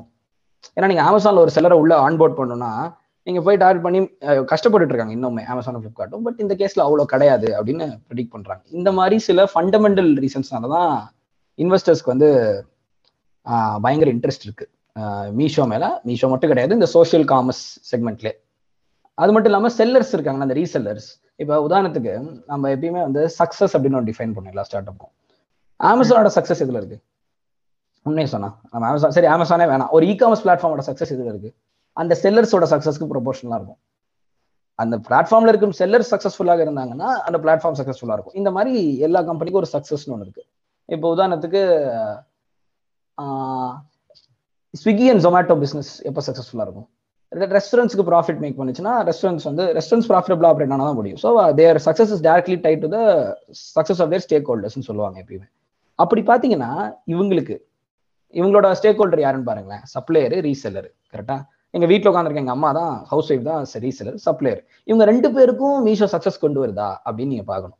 கொண்டு வருதான்னு பார்த்தீங்கன்னா கொண்டு வருது. ஏன் கொண்டு வருதுன்னா இந்த சப்ளையர் இருக்கா பார்த்தீங்களா ஒரு ஹோல்சேலர் அவன் அமேசான்ல லிஸ்ட் பண்ணா பதினஞ்சு பர்சன்ட் கமிஷன் கொடுக்கணும். பதினஞ்சு இருபத்தி மூணு பர்சன்ட் கமிஷன் கொடுக்கணும். அவன் இங்க ஜாலியா மீஷோல போட்டோ அப்லோட் பண்ணி ப்ராடக்ட்டை போட்டு மூணு பர்சன்ட் நாலு பர்சன்ட் கமிஷன் கொடுத்துட்டு போயிடுறான். நம்பர் ஒன் அவனுக்கு ப்ராஃபிட் ஆச்சு. சக்சஸ் ஆச்சு. ஓகே அவன் சக்சஸ் ரெண்டாவது ரீசெலருக்கு என்ன சக்சஸ் சுதர்ஷன் ரொம்ப ஆரம்பத்தில் ஒன்று சொன்னாப்ல ஞாபகம் இருக்கா? வீட்டில் உட்காந்துருக்க ஒரு ஹவுஸ் வந்து ஏழாயிரம் ரூபாயில ஆரம்பிச்சு பதினஞ்சாயிரம் ரூபா வரைக்கும் உங்களால் இதில் சம்பாதிக்க முடியுது. இந்த ப்ராடக்ட்ஸ் வாட்ஸ்அப்ல செல் பண்றது மூலியமா அப்படின்னாரு. அது அவங்க சக்சஸ் புரியுதா? ஸோ இவங்களுக்கு ரீசெல் பண்றது மூலியமாக லாபம் வந்துட்டு இருக்கு மார்ஜின் பணம் வந்துட்டு இருக்கு புட வைக்கிறனால இவங்க சக்ஸஸ் ஸோ இந்த ரெண்டு ஸ்டேக் ஹோல்டர் சக்ஸஸுமே இது என்ஷூர் பண்ணுது. லாங் டேர்ம்ல இது என்ஷூர் பண்ணணும் நாங்கள் நம்புறோம். அப்படின்னு சொல்றாங்க. இந்த மாதிரி ஒரு ஆறு ரீசன்ஸ்னால தான் இன்வெஸ்டர் இன்ட்ரெஸ்ட் பயங்கர ஜாஸ்தியா இருக்கு. ஒரு ஒரு அஞ்சு வருஷம் மட்டுமே வயசான ஒரு கம்பெனிக்கு ஸோ இது வரைக்கும் நீங்கள் கேட்டது Meesho case study part one இதில் நீங்கள் என்னெல்லாம் பார்த்தீங்கன்னா சோஷியல் காமர்ஸ்னால் என்ன? சோஷியல் காமர்ஸ் ஏன் ஒரு ஏஷியா ஏஷியன் மார்க்கெட்ஸில் மட்டும் ஒர்க் ஆகுது? இந்தியா இந்தோனேஷியா தாய்வான் மாதிரி சவுத் ஈஸ்ட் ஏஷியன் மார்க்கெட்ஸ் மட்டும் ஏன் ஒர்க் ஆகுது? அதுக்கான ரீசன்ஸ் என்ன? மீஷோ ஏன் பாஸ்ட் ஃபைவ் ஃபைவ் ஃபோர் இயர்ஸில் இவ்வளோ ரேப்பிடாக எக்ஸ்பேண்ட் ஆச்சு? அதுக்கான ரீசன்ஸ் என்ன? அண்ட் மீஷோக்கு ஏன் இவ்வளோ ஃபண்டிங் இன்ட்ரெஸ்ட் இருக்குது ஏன் இவ்வளோ இன்வெஸ்டர்ஸ் அதில் இன்வெஸ்ட் பண்ண ரெடியாக இருக்காங்க? மீஷோ என்ன மாதிரி ப்ராப்ளம்ஸ்லாம் சால்வ் பண்ணுது? மீஷோட பிஸ்னஸ் மாடல்ஸ் என்ன? இதை பற்றிலாம் டீட்டெயிலாக பார்த்தோம். இப்போ நம்ம இந்த கேஸில் நீங்கள் இன்னும் இன்ட்ரெஸ்டடாக இருப்பீங்கன்னு நம்புகிறோம் இருந்தீங்கன்னா இதோட பார்ட் டூ நாங்கள் ரிலீஸ் பண்ணியிருக்கோம் அந்த சேம் டேவே ரிலீஸ் பண்ணுறோம் you need not wait for the part two நீங்கள் அடுத்த எபிசோட் போய் பார்த்தீங்கன்னா அது கேஸ் ஸ்டடி பார்ட் டூவாக தான் இருக்கும். அதில் நீங்கள் என்ன பார்ப்பீங்கன்னா மீஷோவோட ஃபியூச்சர் சேலஞ்சஸ் என்ன அவங்களுக்கு என்ன மாதிரி ப்ராப்ளம்ஸ்லாம் ஃபேஸ் பண்ணுறாங்க அவங்க ஃப்யூச்சரில் எப்படி எக்ஸ்பேண்ட் பண்ண ட்ரை பண்ணுறாங்க என்ன மாதிரி புது புது பிஸ்னஸ் மாடல்ஸ்லாம் ட்ரை பண்ணுறாங்க அவங்க செல்லர்ஸ்க்காக அப்புறம் மீஷோக்கு இருக்கிற காம்படிட்டர்ஸ் யார் யாரெல்லாம் மீஷோக்கு இருக்கிற long term opportunities and challenges இதெல்லாம் பற்றி டீட்டெயிலாக பார்ப்போம். So please go ahead and listen to part two of the Meesho case study and support us